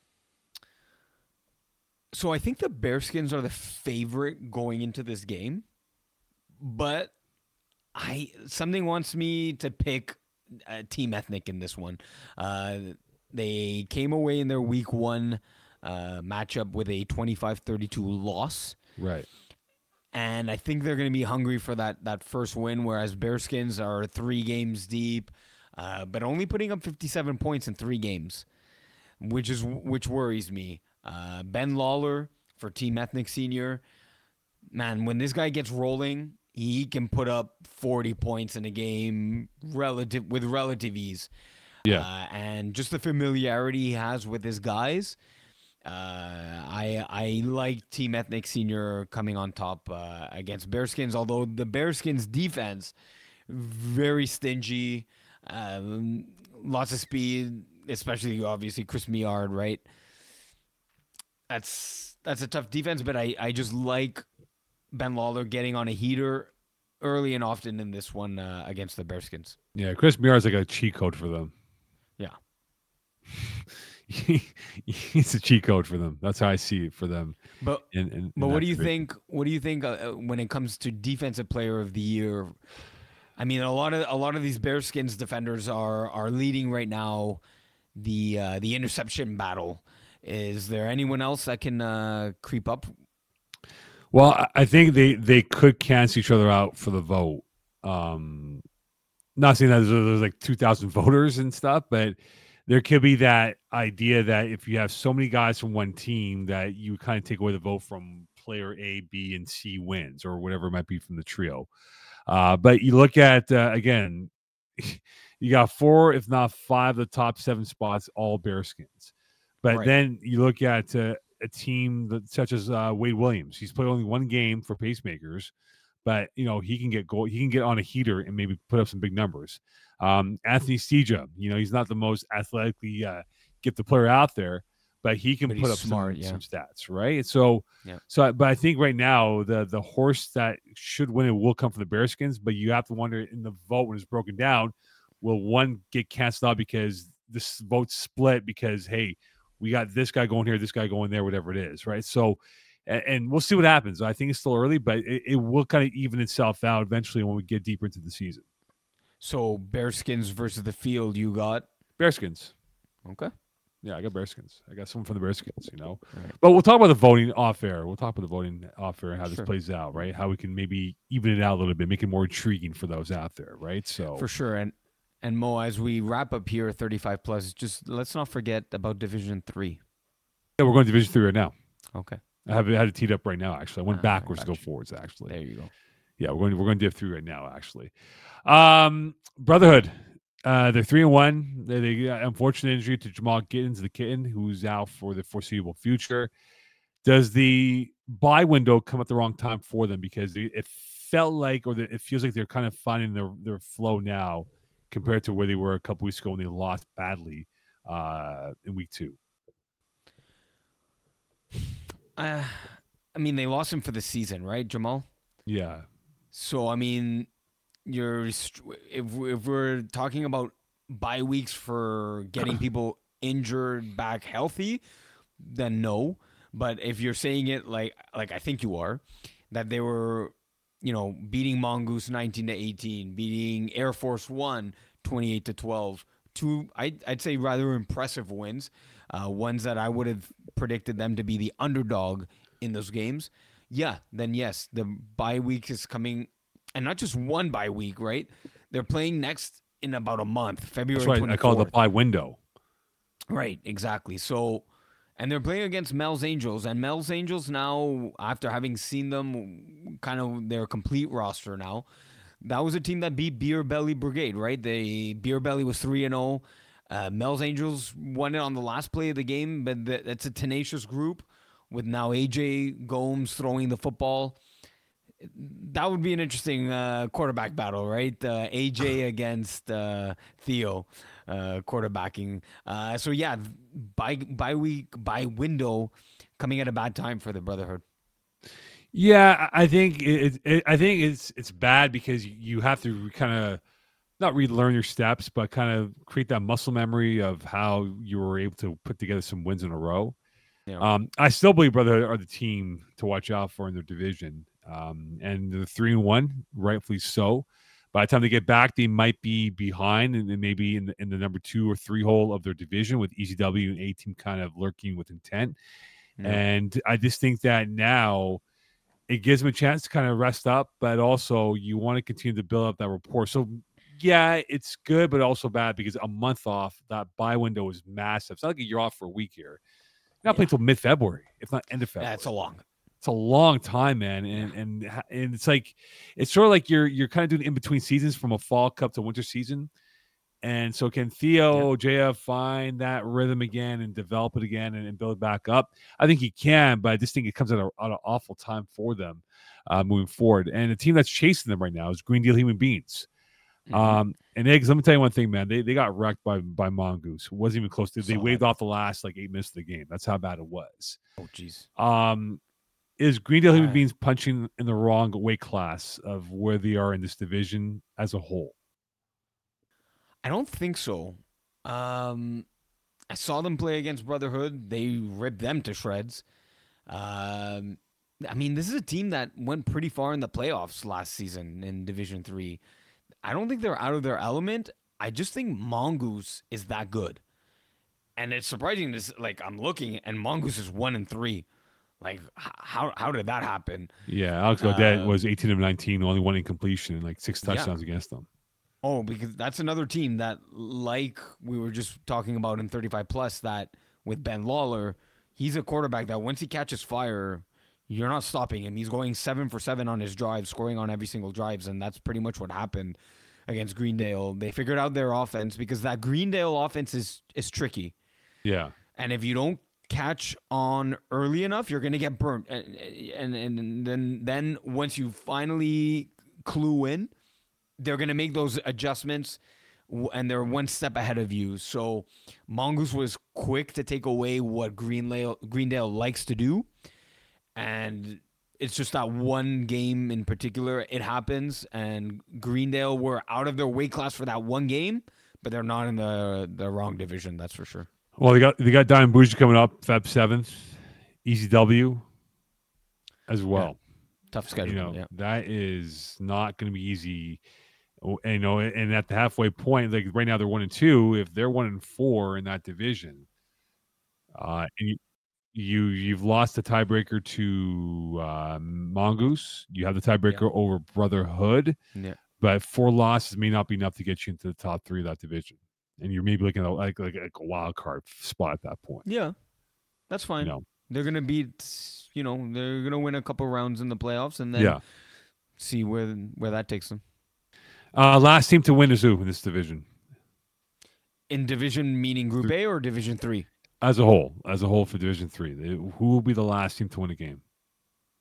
So you're looking at wide open bar to win a game. Yeah, so wide open bar, Dirty Bird, Speed Academy, Blue Chips, and Une Phrase Bien Fournie. The last one to win a game. Yeah, So it's not wide open bar. It's not Dirty Birds. It's between Speed Academy, Blue Chips, and Une Phrase Bien Fournie. And I, it just has to be Une Phrase Bien Fournie for me. It's a team that even last year they struggled as well. Not sure why they didn't drop down to Division Four. Division Four is more their uh, their weight class, like you like you mentioned for Greendale. I think Blue Chips will get a, a win or two, maybe go two and eight though. Speed Academy, I, I just can't see them not winning a game. I mean, 26 points after three games. I think they're gonna. It's, I think it's gonna very take a while to get going. They're not gonna be lightweight. Mel's Angels, I don't think they match up well with them. Air Force One, maybe, but Beer Belly Brigade, no. Sharks, no. Dime Bougie, no. Brotherhood, no. Well, that's a tough schedule. Yeah, So it might be. I don't know where that one's coming from. Maybe Mel's Angels, but I don't think so. Speed Air Mm. Force One, maybe. I don't think so. yeah. man. I, I think they might have. I think they might be in serious contention to go zero and Oh ten. wow. Oh wow, that's that's a f- big fall from grace. That was a team that always was competitive in Division Three. Yeah, Wow, I never would have thought Speed Academy as a Division Four team. Maybe Right. we have to reclassify that. Wow. yeah. No, it's it's it's gonna be tough for them. So I'm gonna do a two for one question here, Iggs, with Arush because it's a, it's an Arush question with sharks involved. So Okay. Are you worried about Sharks because they looked pedestrian against Arush?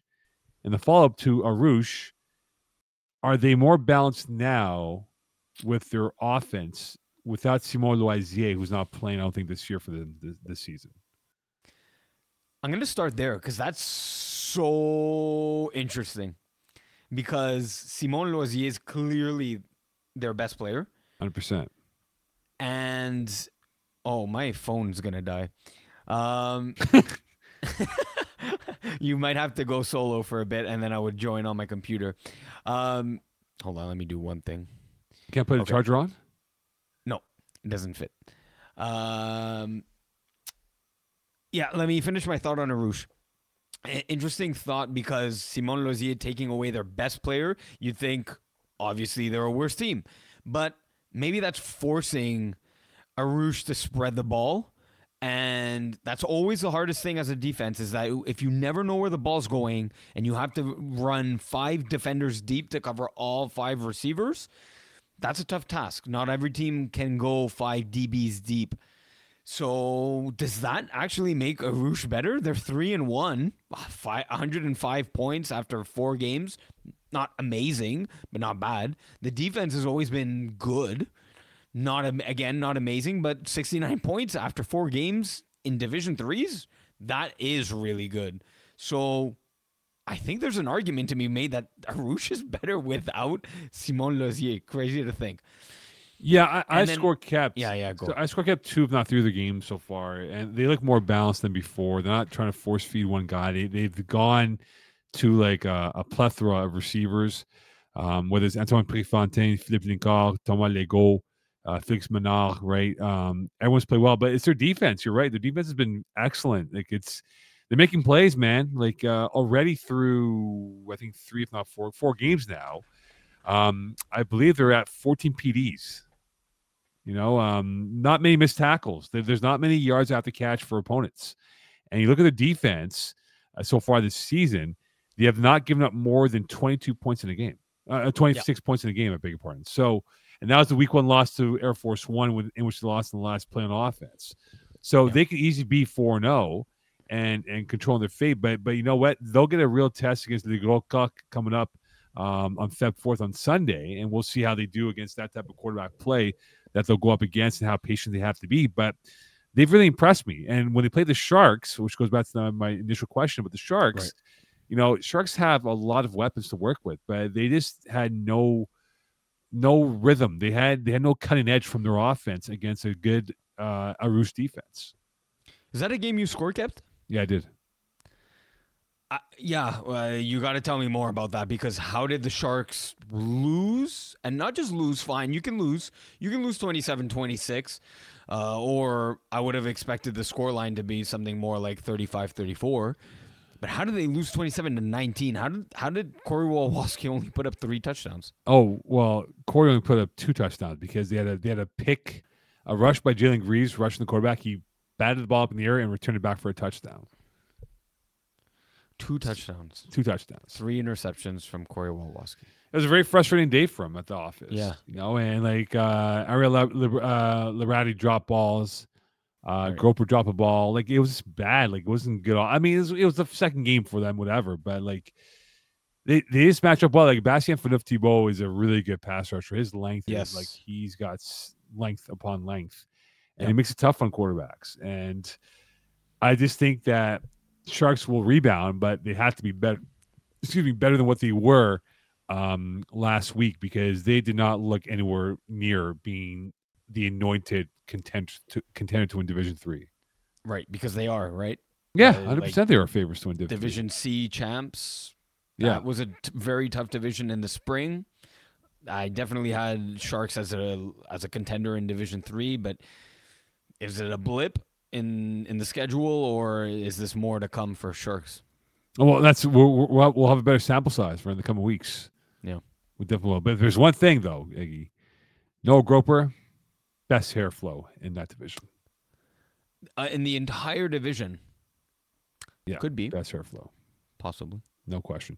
Division two, um, Mangoose. They're two and zero. They're flying high. But would you take Renner once as the better team between them? It's an interesting matchup. Um, you want to say run it once, and you're like egging me on to say run it once. But man, every time I pick against Mangoose, they just come out so strong. And the pieces they added, the Mangoose offense was never the problem. Their defense wasn't always great, and now with the additions of Olivier Sudi in the in past seasons, and now Tristan Fisk Castle, and there are a few other of the uh, man. What was that purple team's name? Uh, yeah, escaping me. But anyways, they added a lot of bulk to their defense, and it, it's complementing their offensive game so well right now that man, I might pick Mangoose over Run It Once. You know, it's funny. Uh, uh, um, Oliver Souris, right, was the guy that Jeff Rosenblatt w- wanted to get on his team, right? He had him Right, come try, yeah. for, try out for the team. Now he's he has to go up against him at some point, whether it's now in the playoffs. But I, I'm going to take Run It Once for now because Mangoose is a team that you know they they're sort of streaky that they put it together. They're they're good, but then they always have like that weird loss, and you're like, how the hell did they lose this team when they're supposed to win by like four four touchdowns, right? No five Right. plays left. So I think running once with Jeff as quarterback is good, but then you look at look at the look at the team right now that you have on Jeff's team. Besser, Noah Groper, Sanders Armand, Matt Bond, Skylar Bailiff, Manuel Laroy, uh, John Laristis, uh, Stephen Osmond. Osmond will eliminate because he's not really an offensive guy. It's, it's he's more defense. But they got some really good pass catchers and guys who know how to get open. It's almost similar parallels in terms of the style of, of personnel that they have. So I, I think Jeff is the difference in this thing, and I think Jeff can get them to to being the best team in this division. Ah, it's just the sour ta taste they left in my mouth with their game against Terror Squad, where they were up. I, I think I, I talked about this last week on my show. They were up twenty to six, and maybe even twenty nothing, and they lost that game Yeah. to Terror Squad. Right. They they were in complete control. They had the chokehold of the game, Yeah. and they couldn't put that fourth and fifth and sixth score to put the team away, and it made me nervous. Uh, like thinking about this team, it makes me hesitate. And they didn't have a good fall season. Run it once, and they had Anthony Brisebois on that team, and he wasn't happy with the losses piling up. And I'm not saying that that's the type of season they're gonna have now, but I didn't like that that crept up in their game against Terror Squad. That's all I'll say. So the cluster of one on one teams that we have right now, uh, that is two HD, Bless Up, Stoics, Terror Squad, hashtag NR. Who's the most vulnerable right now in terms of them falling off the, the wayside?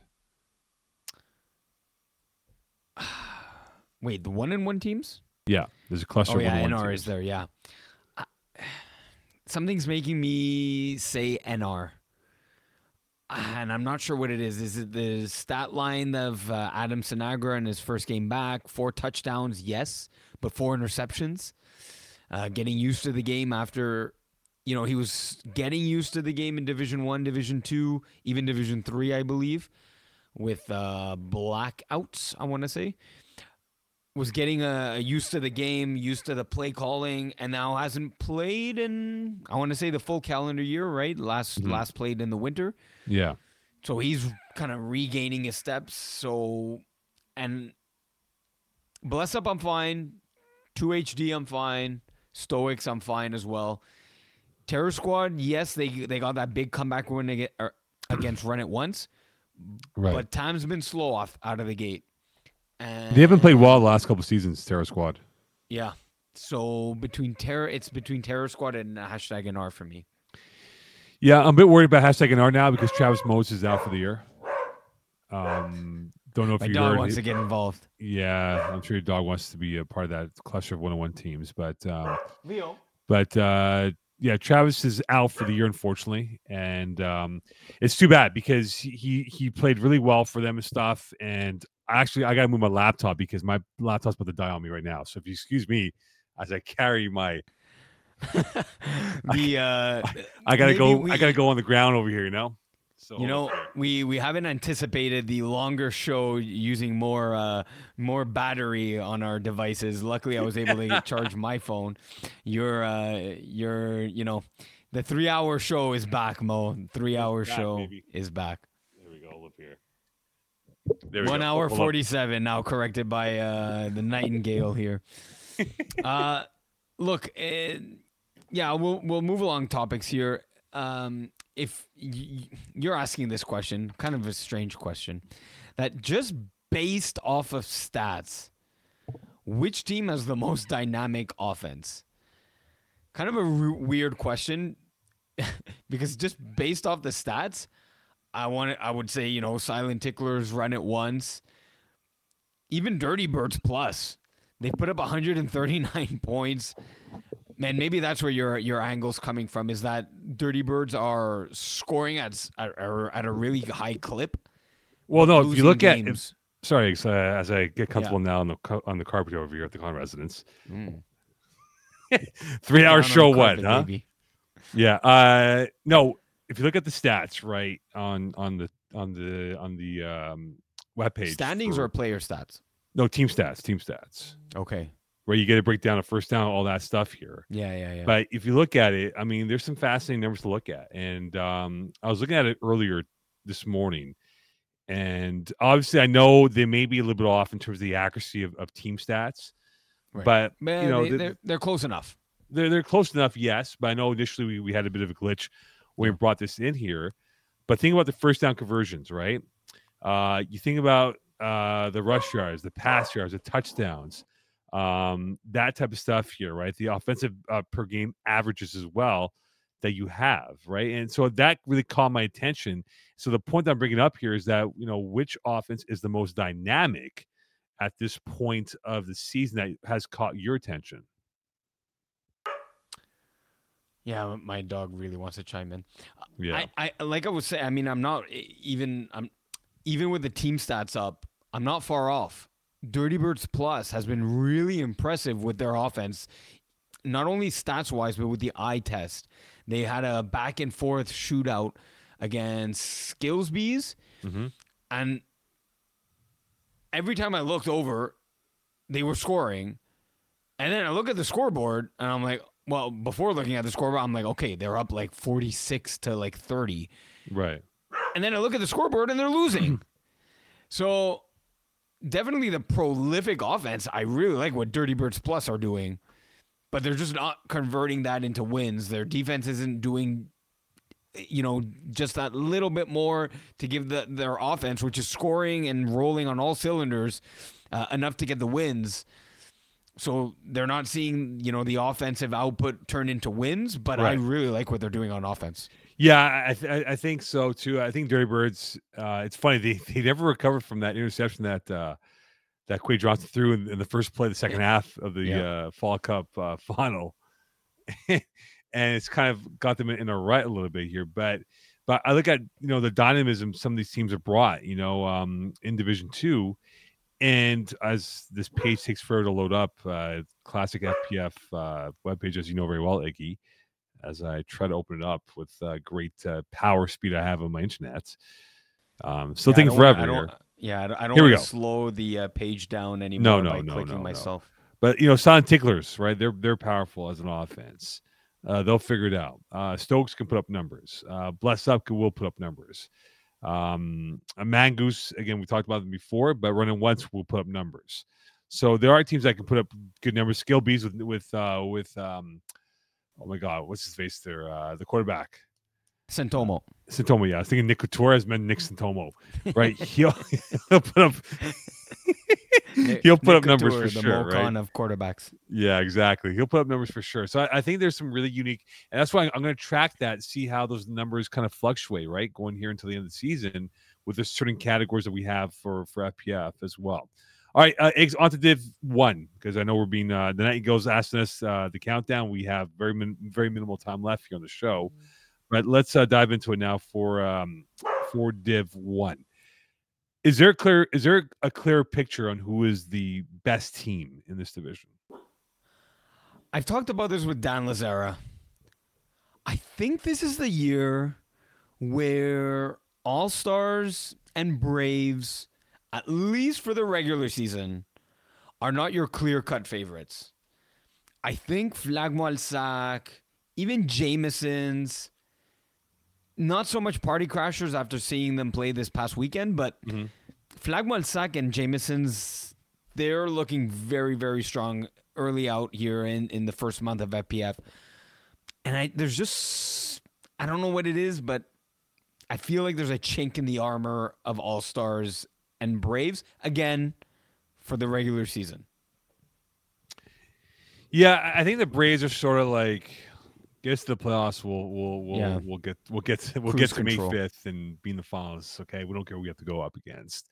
They care because they play so many tournaments now, right? They're going to Florida and stuff, and and it's tough, right? Like they, they can't get up for every game. And I, and I told you, I know you, you spoke about it last week, but like you know, you're playing Flag Sack, you're up by two scores. Uh, Flag Sack already used their onside kick, but yet they end up winning by one at the end, right? Like You can't Eh, lose that game. no, but they, I don't think they care. Like honestly, about where they want to. yes. They don't. They, they could be the tenth seed, and they'll be all right. Cool. We'll see in, in a road show, right? But I think Flagmore Sack has shown a lot, but I worry about their defense because they've given up a lot of points. I know they played most uh, more games than others.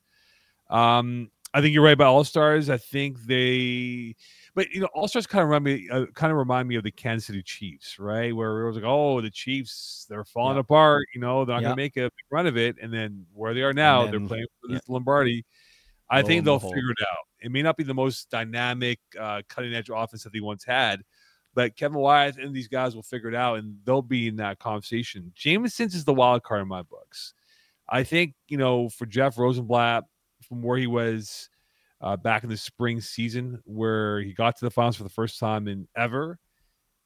Could he take the next step in in his ascension as he as he puts an assault towards the uh, record books? So I think that's the team I'm looking out for. That at two and zero, um, they played the least amount of games amongst the top four, uh, top three teams in the division right now. But look, you got uh, Braves coming up, which will be on Feb seventh next week. Yep. You got uh, Bless the following week, and Royaume Luminaire on the seventeenth. So that three game stretch will give us a much clearer idea if they are going to be the number one or two seed in the playoffs. Yeah, yeah, for sure. Uh, the Braves one's an interesting one. Yeah, they're, they're like the Spurs, man. They don't care. They're like whatever. Yeah. Get, get us get us in the playoffs. We'll take care of the rest. Don't worry about that. That's what they Yeah. are. Um, 0 and 2 right now. Uh, uh, Athletic Squad and FFN. So I've seen uh, AS play, bit disorganized. FFN, I'm not too sure about these guys. I think they might. I think they would be a better Div two team than they are Div one. Yeah. So who's gonna get the first win? First win. I mean, I know the ATH squad was down pretty big at the half against Flagmolsac, but they made it a game. I think it was like a one possession game at the end of it. Yeah. So, and and I know you know you you it's not well documented, but you you you you hinted at Flagmolsac's defense uh, letting up a lot of points. One of those teams was ATH squad Right. Jeans Lee at quarterback. Man, he's good. So I I can see them squeaking out a win, one or two here, versus FFN. You talk about disorganized for ATH. I see that disorganization more on FFN. Yeah, I, I think A- ATH squad has a better chance to get their first win over F- uh, than FFN does. I wonder if they play each other. Yeah, yeah, they will play each other for sure. But I just think FFN, this you know, it's a team that's your classic. We have athletes but no quarterback, and we're gonna play street ball, which is which which means they're gonna play backyard football, run around, get open. That's what it is. And they're gonna rely on their instincts to make plays on defense. Yeah. So the high risk, high reward with them. So Yes. I think But, ATH uh, yeah. squad will get their first one for sure. Um, Party Crashers are in the top four, but by this weekend they will have played the most games, which will be five. So if they were to lose this weekend, Iggy, that would put them at one, three, and one. Would you Mm-hmm. kiss goodbye the idea of them being a top four team in the playoffs? If they lose to KGP, Yes. I mean, there's two ways to look at this. It's one is look at the rest of their schedule. Blessed, 50-50. Flagmal Sac, probably a loss. Mm-hmm. ATH squad, they're the favorite, so let's say a win. Jameson's the underdog, let's say loss. Braves underdog loss. Right. So you're looking at three losses, a maybe, give them the win, and then another win. So two and three. With a KGP loss that you're assuming, so four losses puts them at three, six, and one. Yeah, you. That's not good enough for top four, top five seed. yeah, I, I think if they lose this week to KGP, they're they're done for top three. Really? Yeah, because three losses, Iggy, three losses, and you expect to be top three team. That's not going to happen. No, no, no, no. I'm, I'm, I'm saying more about really. You think they'll lose to KGP? Yeah, I think so. I think It's can. possible. I'm not saying it's impossible, but I think they're the favorite in that game. if it is, it's very slim margins. Very I just think they have more defensive playmakers now than in their past seasons and than KGP. slim margins. I, I find with them right now. So, anyway, I, I think if they do lose, the the top three's out. If they win, Yes. they'll yeah. keep their hopes alive. You know, but if they have three losses, no, top three's not going to happen. yeah. Yeah. Yeah. Yeah.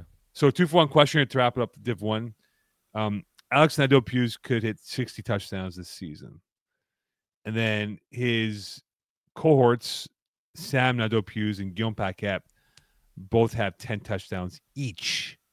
Okay, so we'll go with the first question. Alex Nadeau Hughes, does he hit sixty tutties this year? Yes. It's an it's a I love their running gun style. So does Pease. I remember it's yes. He's hitting 60, yes. Over or at sixty? Uh what's he prorated at right now? Let's He's at see. sixty. The pro, the, the pro, if you prorate it, he'd be at sixty. Divided by 4. Yeah, 60. Sixty. Mm, and what's the clip? It's 6. Six per Yeah, game. Six touchdowns per game. No, he's gonna be right. uh, I'm gonna push sixty. It's on the dot. Not more, not less. Okay. Okay. I, I- think he hits 55. You think there's gonna be one off game? I think he will win the touchdown um, number this year. Yeah, But it won't yeah. be 60. I think it'll be 55. So there's what? Is it? Is it one game where? Oh well. Mm, Yeah. It just takes one game to, to offset the course, right? So I think he'll have a, a game of five touchdowns. I mean, he's he- had one. He had one. Uh, an off game against the Jamesons that we Yeah. talked about, where he had only two or three touchdowns. Um, but he's been. That means he's been putting up seven touchdowns in his other games. Right. I I I I, think he continues that streak and he hits sixty. I think 55 is what he's, what he's going to hit. I think it's going to it's to kind of calm down a little bit here in the in the cold winter month of February coming up. And then what are we looking at receiver wise? So Sam Nadeau-Pius, Guillaume Paquette both have touched 10 touchdowns each. Okay. Yeah. So will one, both, or none hit 20 receiving touchdowns? Sam Nadopiu is gonna hit twenty. So is Guillaume Paquette. They they're both gonna hit twenty touchdowns. They're both gonna have five hundred uh, yards or more, and they're both gonna have forty five receptions. Who wins receiver of the year then? Uh, I think that would have to, um, you'd have to look at the converts to break that deadlock, and I think uh, Guillaume Paquette will will take it because he has four two point converts and an extra point for one, so he's put up nine points, whereas Sam has only put up three extra point one converts, so three points on the board. Okay, so I'll break it down to you right now. I think Sam Nadeau-Pius hits 20 and Guillaume Paquette ha- finishes with 15. There's, there's no way they can keep up with this clip, Iggy. Like I think so. I, I like it would be amazing if two from the same team get 20 touchdowns each, but That'd be crazy. it'd be wild. But I don't think they will do it. I think one will get it, but not both. KGP, Party Crashers, Maroons, Royaume, Blessed, and All Stars. I think they do it. I don't think so. 220, 220 No. touchdown makers. No. Once you ask that question, Lazar, when you have him next week, Yeah, I will. I- if they forward it. both have numbers, if they play next week, I'm not sure if they do or not, but if they do play and they put up some some more touchdowns, ask Lazara that question. What's the ground you're on? Uh, f- hardwood floor, Carpet. Uh, carpet. Carpet, carpet. Carpet. I think you got- said it. Maybe that's Thursday why. morning. I vacuum the house. Thursday morning vacuum. Yeah, with the Dyson. Dyson's the best vacuum right now in the market. It, it is. Yep. I It's the best vacuum. Great, Wholeheartedly. great vacuum cleaner. You know, and you got you got to change the filter every month. Wash it every month. Yep. Just letting you know. Okay, that's it for us. stuff. Uh, so we we plan on doing like a mega show with much more battery power. Uh, you know, happens. You know, I didn't realize we were at the past ex- expiration of the, of the battery here, but um, we'll do a mega show. We'll aim to do it at the end of each month. Kind of do like a recap and have Iggy and I together as one show. But we're going to continue with the Tuesday Thursday format. Iggy will be in Florida this week. He'll be back next week for the Thursday show. I'll be back with the Tuesday show. And that's it. We'll uh, do that. And uh, yeah, that's pretty much what I hear from uh, Calling the Audible. Yes. Florida sun. Magic and words, shall I please. say beach? Beach. There's no beaches in Orlando. Uh, magic words, please. There's swampland though. I don't. Uh, I don't do that, Moe.